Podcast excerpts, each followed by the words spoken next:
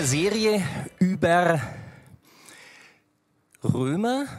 Wir wollen uns heute anschauen das Kapitel 2 von dem Römerbrief. Ist Gott fair? Also die Antwort ist, naja, schau mal, gehen wir erst mal ein bisschen rein in das Buch selber. Bevor wir anfangen mit dem zweiten Kapitel, Gehen wir erstmal ganz nach hinten in das Kapitel 16. Das ist Haufen Namen da drin, man grüßt andere und richtet Grüße aus von anderen. Ich mag die Stelle unglaublich. Schau mal, du siehst es ja gerade hier eingeblendet, da sind also Grüße von einer Phoebe, von einer Priska, von einem, sein Mann jetzt, nee, von einer Aquila, von einer Maria, Andronicus, Junia, Urbanus, Hermes, Julia und so weiter. Oder Grüße auch an einen Jason, das ist nicht der Jason Bourne, irgendjemand anders und so weiter. Das sind Namen, klingt so wie so ein Adressverzeichnis. Keine Ahnung, wer das ist. Die sind ja schon ein bisschen her, dass die gelebt haben. Ich kenne die nicht, du kennst die auch nicht. Was da schön dran ist, das sind Leute, ja, ich kenne die nicht, du kennst die auch nicht. Wer kennt dich? Wer kennt mich? Ja, ziemlich wenig. Das sind Leute, wie du und ich, die halt ein Leben gelebt haben, damals in Rom, du lebst dein Leben jetzt in Nürnberg, in Fürth, in Schwabach, in wo auch immer. Und keiner kennt dich groß, keiner kannte die groß. Gott kannte die, die stehen dann immer in der Bibel. Gott kennt dich, Gott kennt mich und das ist cool. Dieser Römerbrief, der ist nicht geschrieben worden für irgendwelche akademischen oder politischen oder sonst was Machtzirkel, sondern, also das vom Setting, das ist auch immer interessant, wenn du irgendeine Bibelstelle, jetzt sind wir halt bei Römer, wenn du irgendeine Bibelstelle hast, sich damit zu befassen, was ist denn der Hintergrund gewesen? Hintergrund hier, Paulus wollte, der schrieb den Brief aus Korinth, also aus dem heutigen Griechenland, wollte nach Rom kommen, um das quasi als, als äh, Sprungbrett zu verwenden für eine Missionsreise nach Spanien. Er kannte die Gemeinde in Rom nicht, musste also sich vorstellen, bisschen in einem guten Licht sicherlich erscheinen lassen, etwas werben um die. Man sieht es daran, dass die Diktion insgesamt vielleicht ein bisschen gefälliger ist als äh, Briefe, die er an Gemeinden geschrieben hat, die er selber gegründet hat, weil die kannte er halt aus dem FF und da konnte er den Finger eher in irgendwelche Wunden legen. Das ist bei den Römer nicht ganz so der Fall. Und es ist ihm vor allen Dingen ein Brief an ganz normale Leute, wie du, wie ich. Und was auch schön ist, so ganz nebenbei, diese Namen, die ähm, ich da gerade vorgelesen habe und die eingeblendet waren, das ist so ein buntes, ja so ein Multikulti, wird man heute sagen. Das sind römische Namen, das sind griechische Namen, das sind jüdische Namen und ganz nebenbei, die haben eine coole Frauenquote. Da sind also von all denen, die hier wahrscheinlich auch irgendwo Leitungsfunktion hatten, so roundabout 50 Prozent weiblich. Ist nicht ganz schlecht. Das ist also so das Setting, um das es geht. Und wenn ich sage, das sind, ist geschrieben für Leute wie du und ich, dann ist es geschrieben für dich, ist es geschrieben für mich. Und dann versuch dich doch mal selber zu reflektieren, bevor wir dann eigentlich in den Brief reingehen. Oder ich mache es mal am, am, Beispiel von mir. Wenn ich morgen die Zeitung lese, dann lese ich da was über das Clubspiel. Das berührt mich so, naja, geht so, ne? 0-0 gespielt, ist okay, passt. Aber es berührt mich eigentlich nicht weiter. Dann lese ich in der Zeitung was über, sorry, das Wort jetzt Corona, das berührt mich schon deutlich mehr. Und jetzt sind meine Kinder schon groß und aus der Schule draußen, aber angenommen, ich hätte schulpflichtige Kinder, dann würde mich brennend interessieren, ja, Schule zu, Schule auf, Kindergarten auf, Kindergarten zu, solche Sachen. Also Sachen, die mich deutlich mehr interessieren, da bin ich auch emotional in die eine oder andere Richtung deutlich mehr dabei, als wenn irgendwo, irgendwo ein Fahrrad umfällt. Wenn meine Frau mir einen Liebesbrief schreibt, dann bin ich sicherlich sehr, sehr, sehr, sehr, sehr emotional berührt von diesem Stück Papier, was ich bekomme. Das ist erstmal nichts anderes als eine Zeitung, ist halt nur ein ganz anderer Inhalt. Und wenn Gott mir einen Brief schreibt, wie reagiere ich dann? Und das ist meine ja, Aufforderung an dich jetzt für die nächsten so 20, 30 Minuten, aber eigentlich für, eigentlich für jede Predigt, die du dir so reinziehst, ob es online oder live. Versteh das als einen Brief an dich. Nicht so, ja, hm, okay, fand ich es nicht so oder fand ich ganz toll, oder, sondern ein Brief an dich. Und so wollen wir uns auch das Römer anschauen. Und wir haben, weil, es sehr, sehr schwierig ist, gerade das Kapitel 2, haben wir uns Verstärkung geholt. Sogenannte Experten gibt es heute überall, bei Maischberger und bei Will und was weiß ich. Wir haben richtige Experten da. Und weil die natürlich schwer, schwer, schwer und viel gefragt sind, konnten sie leider nicht live dabei haben. Der eine oder andere muss auch dann schon gleich ins Bett, die 17.30 Uhr. Deswegen haben wir sie, die gesamte, das gesamte Know-how der Experten auf einem Video zusammengefasst. Und das schauen wir uns jetzt an.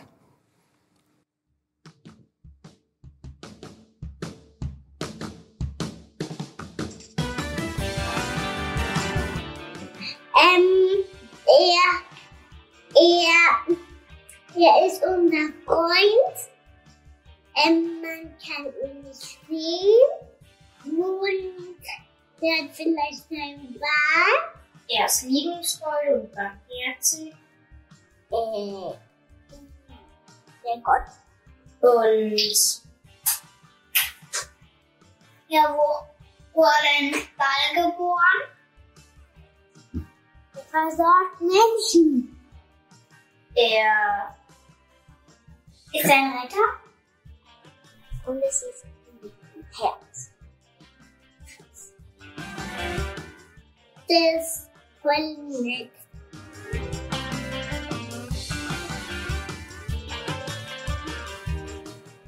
Wenn man jetzt, dass man oder ins Gefängnis muss oder ins Bad, vielleicht wenn jemand einen Stau gemacht hat oder wenn die Eltern müssen den Kindern das geben, wenn sie ungehorsam sind, damit sie was daraus lernen. wenn man was isst. Da, das ist nicht gut. Und wenn man äh, vor Gericht war, dann hat man meistens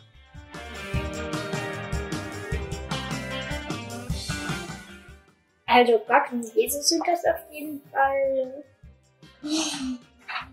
Schwere Frage. Wenn ich das bin, dann sind die anderen meistens auch glücklich darüber. Wenn der andere was ganz viel hat und der andere nicht. So wie. Vielen Dank an das Expertenteam. Leider, wie gesagt, konnte man sie nicht hier haben. Ein paar müssen ins Bett und die anderen müssen wahrscheinlich weiter ins Fernsehstudio zu den Talkshows von heute Abend. Und ob du es glaubst oder nicht, da sind so viele Wahrheiten drin. Wir werden es uns jetzt anschauen. Ich habe heute eigentlich wirklich einen einfachen Job. Ich mache eigentlich jetzt die nächsten paar Minuten nichts viel anderes als das, was von unseren Experten gerade schon dargebracht wurde, noch ein bisschen zu moderieren und du wirst jetzt, ihr werdet es sehen, fantastische Grafiken von Christian Schulczicki und da ein bisschen durchzuführen. Das ist das, was ich mache. Jetzt gehen wir rein in den Text selber von Römer Kapitel 2. Das geht los mit dem Vers 1. Darum, o oh Mensch, kannst du dich nicht entschuldigen, wer du auch bist, der du richtest. Denn worin du den anderen richtest, verdammst du dich selbst, weil du genau dasselbe tust, was du richtest. Das ist eine harte Ansage. Wir haben im Kapitel 1, hat der Dani mit uns angeschaut, letzte Woche, diesen wunderbaren Vers gelesen, jetzt inhaltlich, dass du aus dem Glauben allein gerecht wirst. Und jetzt kommt hier der richtige Hammer. Du kannst dich nicht entschuldigen, weil du auch bist, der du, was du richtest, denn womit du den anderen richtest, da richtest du dich selbst.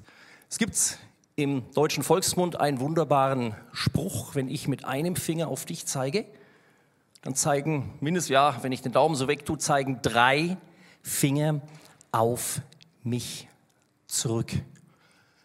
Das als Mahnung an dich, an mich. Gerade jetzt zum Beispiel in Corona-Zeiten, da sitze ich selber ganz gut im Glashaus mit dieser allgemeinen Aufregung, dass das mit dem Impfen nicht vorangeht und wann werden die Schulen geöffnet und wann werden die und so weiter und so weiter. Als Mahnung an uns alle, was wir da so sagen. Wer richtet, verschließt sich der Gnade Gottes. Das ist wie wenn ich da so einen Pfropfen draufsetze und dann wäre halt zu.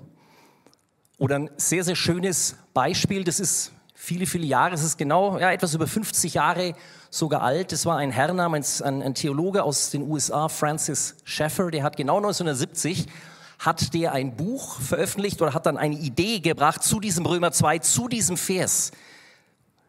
In dem, was du andere richtest, richtest du dich selbst. Und dessen ja, Beispiel, was der hatte, und das, das übernehme ich jetzt einfach, der sagte 1970, stell dir vor, du wirst geboren und man hängt dir bei der Geburt, bei deiner Geburt einen, damals war es, klingt es fast schon lächerlich von der Technik, einen unsichtbaren Kassettenrekorder um. Vielleicht, ich hoffe, du weißt doch, was ein Kassettenrekorder überhaupt ist. Einen unsichtbaren Kassettenrekorder und der nimmt nichts anderes auf als das, was du dein ganzes Leben lang an richtenden Sachen sagst. Also das, also nee, also so geht's wirklich. Ich hätte das jetzt ja ganz, ganz anders gemacht. Also nein, nee, nee, das ist so nicht richtig. Das, das, also so geht's nun mal gar nicht. Was du sagst zu dir selber, zu deinen engsten Leuten um dich herum oder was du zu dir selber sagst, was du dir so denkst. Und das ist völlig unabhängig davon, wo du moralisch stehst, ob du jetzt nur so ein Beispiel, was ja immer so, so, so eine Sache ist, Sex vor der Ehe, ja oder nein, das wäre dann völlig wurscht, sondern deine eigenen Vorstellungen von richtig und falsch werden aufgenommen dein ganzes Leben lang. Und am Ende deines Lebens wird das abgespielt und dann wird beurteilt, ob du selber anhand deiner eigenen, anhand von dessen, was du selber gesagt hast, gelebt hast. 1970 rein technisch war das noch ein bisschen, naja, sehr Science Fiction mit so einem Kassettenrekorder. Heutzutage gibt's dann eine Bodycam und übermorgen wird irgendwas erfunden, was dann noch anders ist. Also die Speichermöglichkeiten heute sind da schon ganz anders. Von daher, also einleitend, lasst uns darauf achten, auf unsere Zunge, wie wir über andere reden auch wie ich über mich selber rede, auch da habe ich bei mir noch viel Luft nach oben, sagt mir meine Frau völlig zu Recht immer wieder. Wenn ich, was weiß ich, einen Fehler gemacht habe, Beispiel, ich bin Brillenträger, dann liegt meine Brille irgendwo rum, ich suche sie, muss weg, bin in Hektik und sage, was bin ich für ein Idiot? Oder manchmal wird es auch noch schlimmer. Das ist nicht gut. Wieso rede ich so über mich? Nur als kleines Beispiel, so zum, nicht Nachahmen für dich, aber zum Nachdenken über dich. In den amerikanischen Krimis, wenn die Korps dann den Bösen verhaften, kommt dann immer ein Spruch und das passt hier auch ganz gut. Wir werden es dann später nochmal brauchen. Alles, was Sie ab jetzt sagen, kann gegen Sie verwendet werden. Auch da, das nächste Mal, wenn du dir so ein Krimi reinziehst, denk mal drüber nach und da kommt noch ein Satz hinterher, den schauen wir uns gleich an. Also lasst uns darauf achten, was wir sagen, was wir richtend sagen, aber auch was wir richtend denken. Über andere, ob das jetzt der Banknachbar ist, der Arbeitskollege ist, ob das der Politiker ist oder ob es du selber bist, ist da erstmal egal. So, gehen wir weiter im Text. Wir gehen jetzt zu den Versen 4 und 5. Das ist eine Fragestellung. Ist dir Gottes unendliche, reiche Güte, Geduld und Treue denn so wenig wert?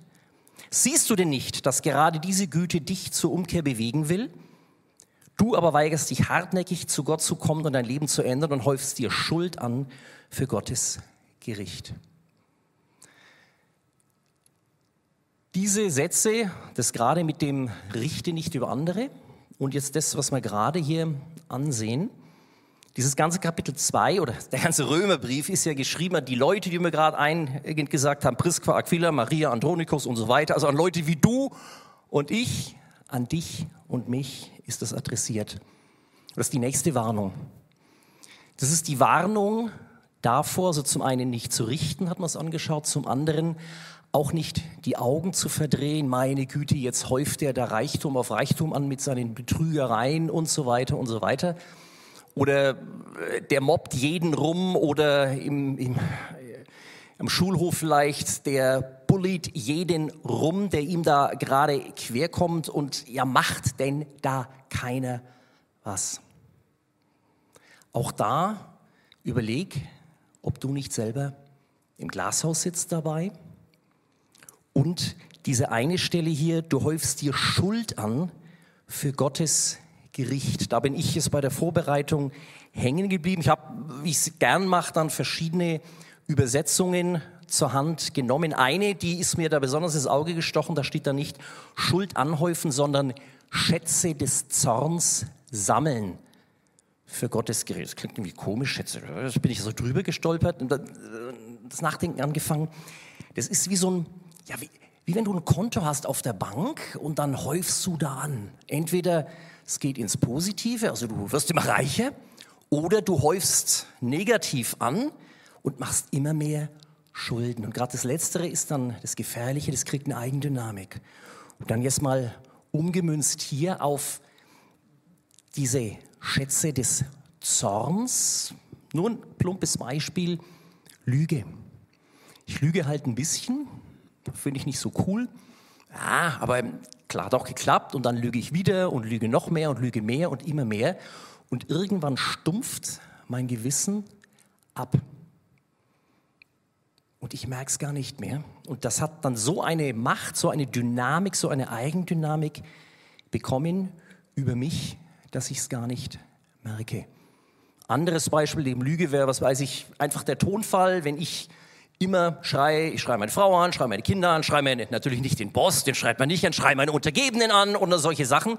Und dann merke ich das vielleicht gar nicht mehr, mit was für einem Tonfall ich rede. Und das kriegt eine Eigendynamik, die nicht gut wäre. Also das sind so einleitend sehr harte Verse, die Paulus da sagt. Von daher, was ich ganz zu Beginn gesagt habe, er wirbt da für sich, also mit der Stelle vielleicht nicht so, muss darauf vertrauen, dass die Leute, die das lesen in Rom, die er noch nicht kennt, oder die meisten, die er noch nicht kennt, dass die das nicht in den falschen Hals kriegen. Von daher, er ist sehr transparent. Und jetzt kommen wir dann immer mehr zu dem, ist Gott fair?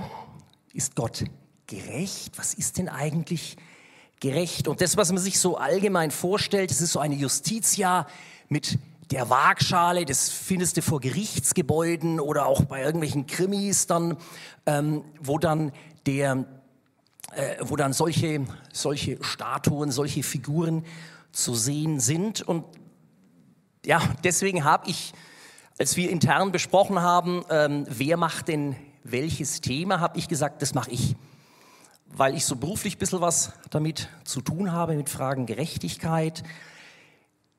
Und das ist ein, was mir ganz, ganz wichtig ist, es ist ein Missverständnis, vielleicht ein, ja, ich möchte ich kann nicht sagen typisch deutsches, aber so ein typisch westliches Missverständnis, Gerechtigkeit sei was rein Objektives. Experte Luca hat es so schön gesagt, ich musste so lachen, als er, als er das gesagt hat. Strafe ist, wenn man ins Gefängnis muss oder ins Bad. Oh, gut, dem Alter, ja, da war Baden vielleicht auch noch eine Strafe für mich. Das ist also Strafe und das Gegenteil wäre Gerechtigkeit. Was Gerechtigkeit nicht ist, das ist dieses rein objektive, ich habe aber richtig geparkt und ähm, ich habe meine Steuern gezahlt, ich habe auch eigentlich nicht so richtig, vielleicht noch ein ganz kleines bisschen gelogen oder so. Also bin ich doch eigentlich gerecht. Das ist das, was ein Justizsystem leisten kann und muss und was bei uns in Deutschland eigentlich auch ganz gut funktioniert. Ich bilde mir ein, das kann ich so ein bisschen beurteilen. Dann wärst du frei gesprochen. Das ist aber längst nicht das oder längst nicht nur das, was die Bibel über Gerechtigkeit sagt. Das wollen wir uns anschauen. Die Experten haben es schon alles gebracht. Ich moderiere das eigentlich hier nur noch mal durch. Gehen wir weiter im Römerbrief, also immer mit diesem, ja, es läuft so im Hintergrund ab, so Gott ist fair oder ist Gott fair? Was ist denn gerecht eigentlich? Und jetzt kommt da so ein ganz blöder Vers schon wieder. Man, wie ist eigentlich nur schwierige Verse. Da steht, Gott wird jedem nach seinen Werken geben. Ja, also bitte jetzt aber, also das kann doch jetzt wirklich nicht sein, Paulus, also da hast du es völlig daneben gelangt. Wir haben in Kapitel 1, der Herr Daniel Kalupner hat uns das wunderbar erklärt letztes Mal, lieber Paulus, da steht drin, der Gerechte wird aus Glauben leben. Also der Glaube ist es, der dich, der mich gerecht macht. Lieber Paulus, wie stehst du dazu? Die Art und Weise, was ich gerade gemacht habe, übrigens so eine rhetorische Frage an eine Person, die nicht da ist, das macht Paulus hier im ganzen Römerbrief. Auch das so beiläufig ist, ähm, war eine damals sehr übliche Art des Diskurses oder auch von, heute wird man sagen, so Coaching-Seminaren oder Management-Seminaren, also, oder so, wenn so, es heute ist mit Zoom oder mit MS Teams, jetzt machen wir eine Breakout-Session. Oder jetzt machen wir einen Study-Case das gab es halt damals noch nicht so und damals war das dieser Disput mit einem imaginären Disputkontrahenten gegenüber. Klingt besser. Deswegen, wenn du mal gerade einen Römerbrief liest, da sind ganz viel solche Fragen, die so an eine nicht vorhandene Person gehen. Das ist ein, für die damalige Zeit war das total en vogue, war State of the Art. So wurden in der Antike Seminare geführt und so hat es hier auch Paulus gemacht. Paulus heute würde also mit uns eine Breakout-Session machen. Also nochmal, Paulus, es kann aber nicht sein. Du sagst in Kapitel 1, der Gerechte wird aus Glauben leben und jetzt kommst du hier mit den Werken. Gott wird jedem nach seinen Werken geben. Das ist so wie so ein Stolperstein, hat den Vorteil, dann wachst du auf erst einmal. Huch, soll jetzt das da drin? Verstehe ich gar nicht. Auch hier so als Tipp, nimm bitte nie, egal welche Stelle der Bibel du liest, nie nur einen einzigen Vers. Das wird sehr schnell möglicherweise, gehst du dann in eine ganz falsche Richtung, sondern lies den Zusammenhang. Zusammenhang wäre hier, die aller, oder sehr, sehr viele Bibelübersetzungen haben dann so kleine, so mit A, B, C oder 1, 2, 3, so Querverweise auf andere Bibelstellen. Und was du hier finden wirst bei sehr, sehr vielen, das ist der Psalm 62, Vers 13. Da ist das nämlich herzitiert von Paulus. Und da geht es nicht um Werke, sondern da geht es um eine innere Einstellung. Und das gleiche hier, jetzt in Römer 2, mit den Folgeversen. Es geht nicht um Werke, als solche, ich mache es das und ich bin gut zu dir und deswegen bin ich gerecht und du bist schlecht zu mir und deswegen bist du ungerecht oder so, sondern es geht um die innere Einstellung. Und die nächsten beiden Verse, das ist wie so eine Art Selbsttest, den du mit dir selber machen kannst. Wie, ja, ein bisschen komisch gesprochen, wie gut bin ich eigentlich? Was ist damit gemeint?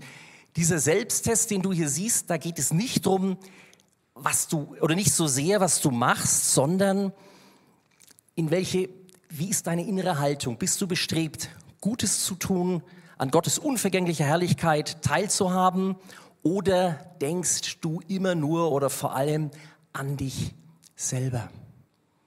Das ist, finde ich, ein ganz, guter, ganz gutes Barometer, um zu sehen, wo es lang geht.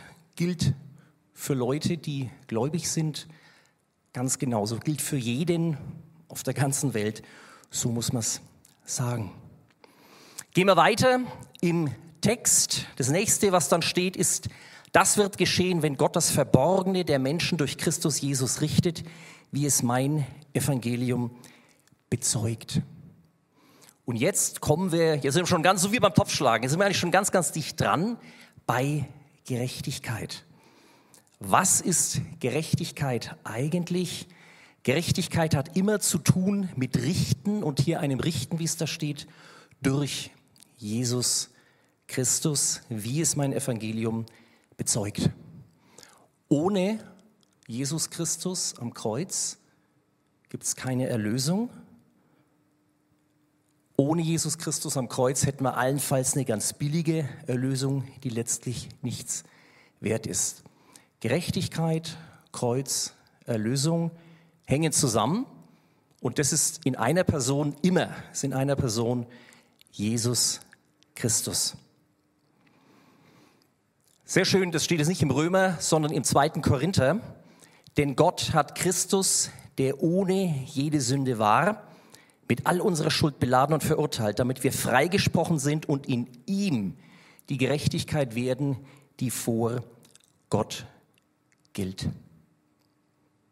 Eigentlich müssten wir verurteilt werden, mit dieser Waagschale, die wir gerade gesehen haben von der Justitia, tief nach unten.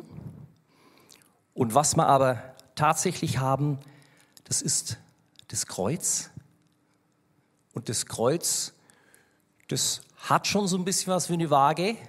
Das schauen wir uns gleich an. Ich fand das Christian total stark, wie der Christian das gezeichnet hat. Du hast hier das Kreuz, wo beide Arme, ich kann es mit dem einen wegen des Mikrofons kriege nicht ganz hin, du siehst es ja selber, waagrecht sind.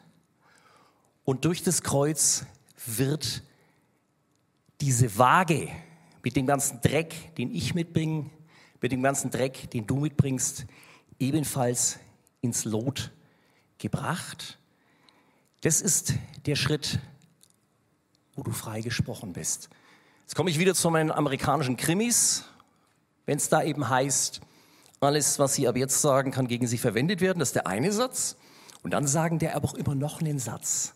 Das kannst du dir vielleicht merken, wenn du das nächste Mal so ein Krimi schaust. Dieser andere Satz heißt, Sie haben das Recht auf einen Anwalt. Und das ist gut. Du hast das Recht auf einen Anwalt, einen Anwalt, der heißt Jesus Christus, klar, der steht neben dir und viel mehr als das ist der perfekte Anwalt. Der steht nicht nur neben dir und hinterher geht er nach Hause und hat vielleicht einen guten Job gemacht für dich, sondern der übernimmt die Strafe für dich. Der geht ans Kreuz, das ist dein Anwalt.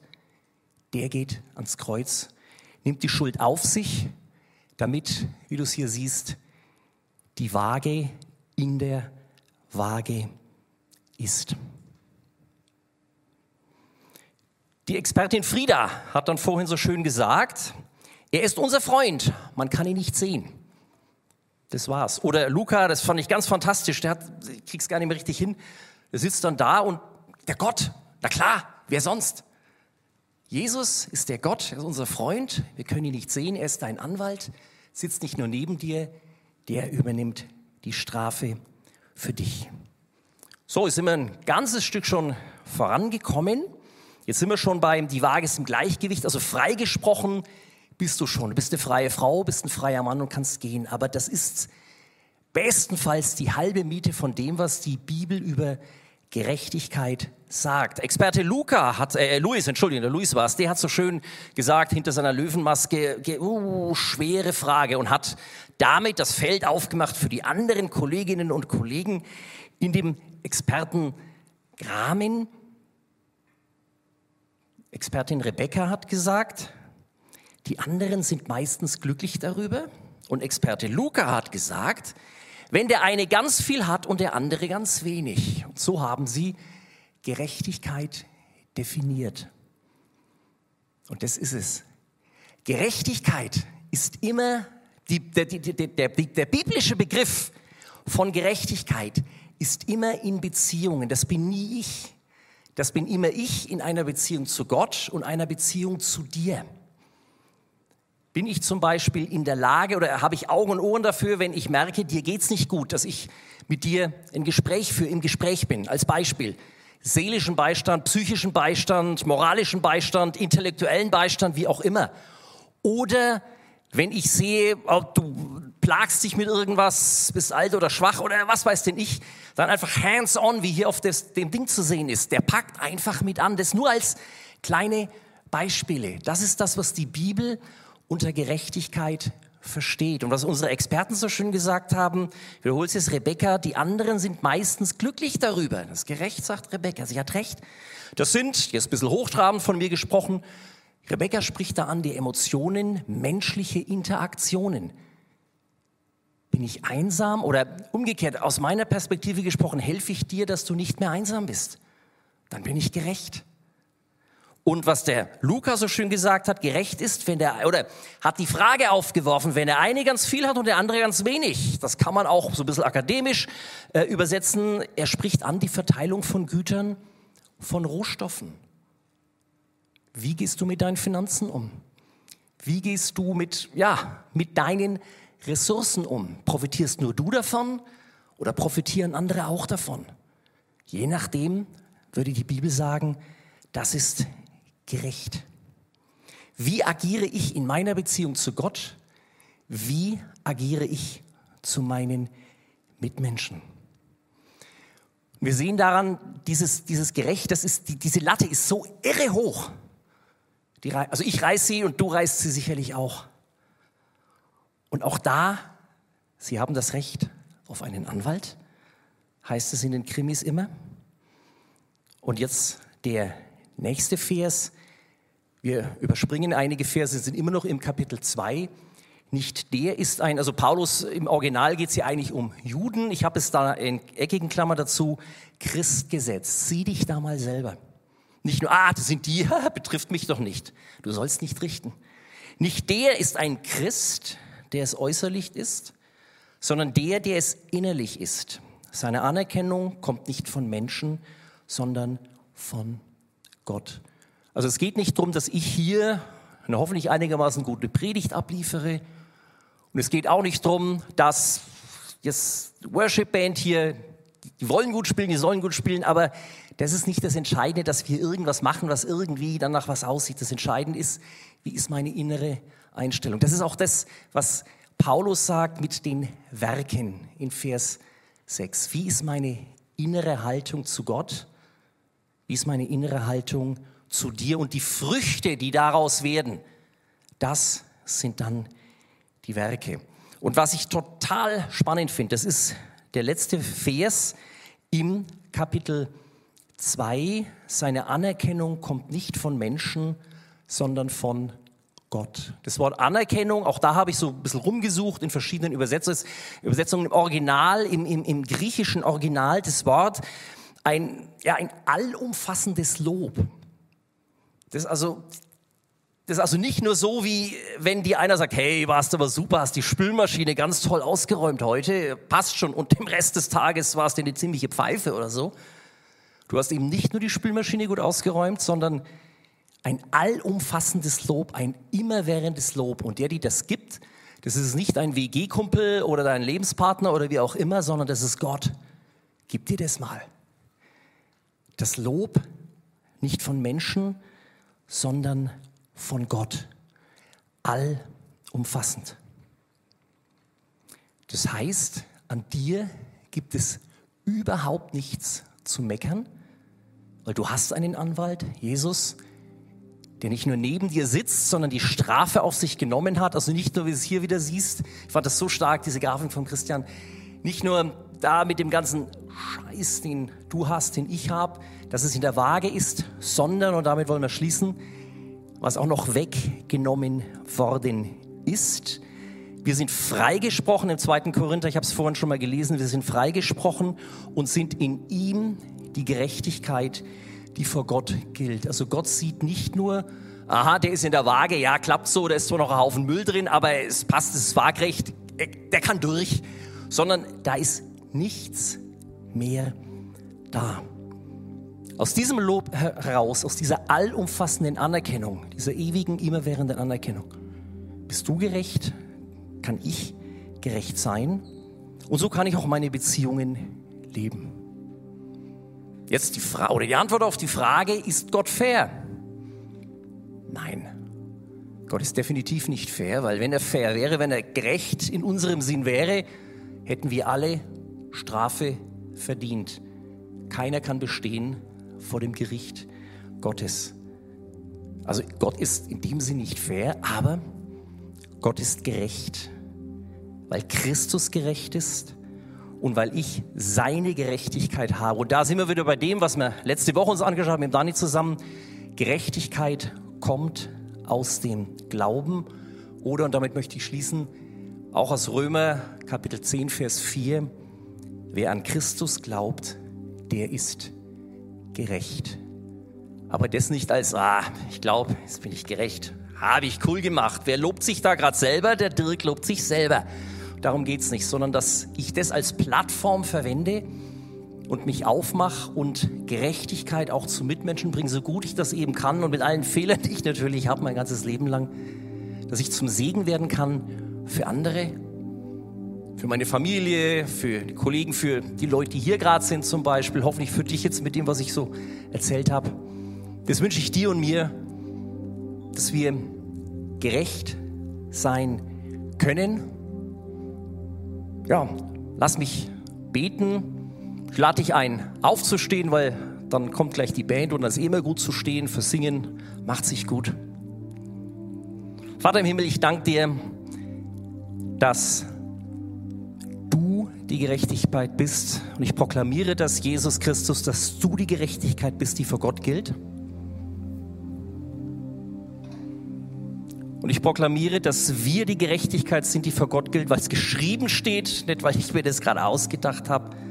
Das proklamiere ich auch, dass jeder die Gerechtigkeit sein kann, die vor Gott gilt, der an Jesus Christus glaubt. Ich danke dir dafür, für diese Chance, die wir haben, einfach an dich zu glauben und gerecht zu sein. Und ich bitte dich, dass wir das erkennen, dass ich das erkenne, dass du das erkennst, das Potenzial, was da drin liegt, dass wir die Gerechtigkeit leben dass wir vor dir gerecht sind und gerecht sind mit den Leuten, mit denen wir zu tun haben, dass wir denen ein Segen werden, eine Hilfe sind, eine Stütze sind, keine Last sind, sondern wie so ein, wie so ein Sonnenstrahl, der durch die Wolken geht, dass wir anderen Leuten helfen können, mit anderen Leuten teilen können, dass andere Leute ein bisschen glücklich sind, wie es die Expertin Rebecca gesagt hat, und dass nicht der eine viel hat und der andere wenig, wie es Experte Luca gesagt hat, sondern dass wir deine Gerechtigkeit für andere leben. Ich danke dir für die Chance, die wir haben. Ich bitte dich, dass wir es ergreifen, dass wir es nützen. Amen.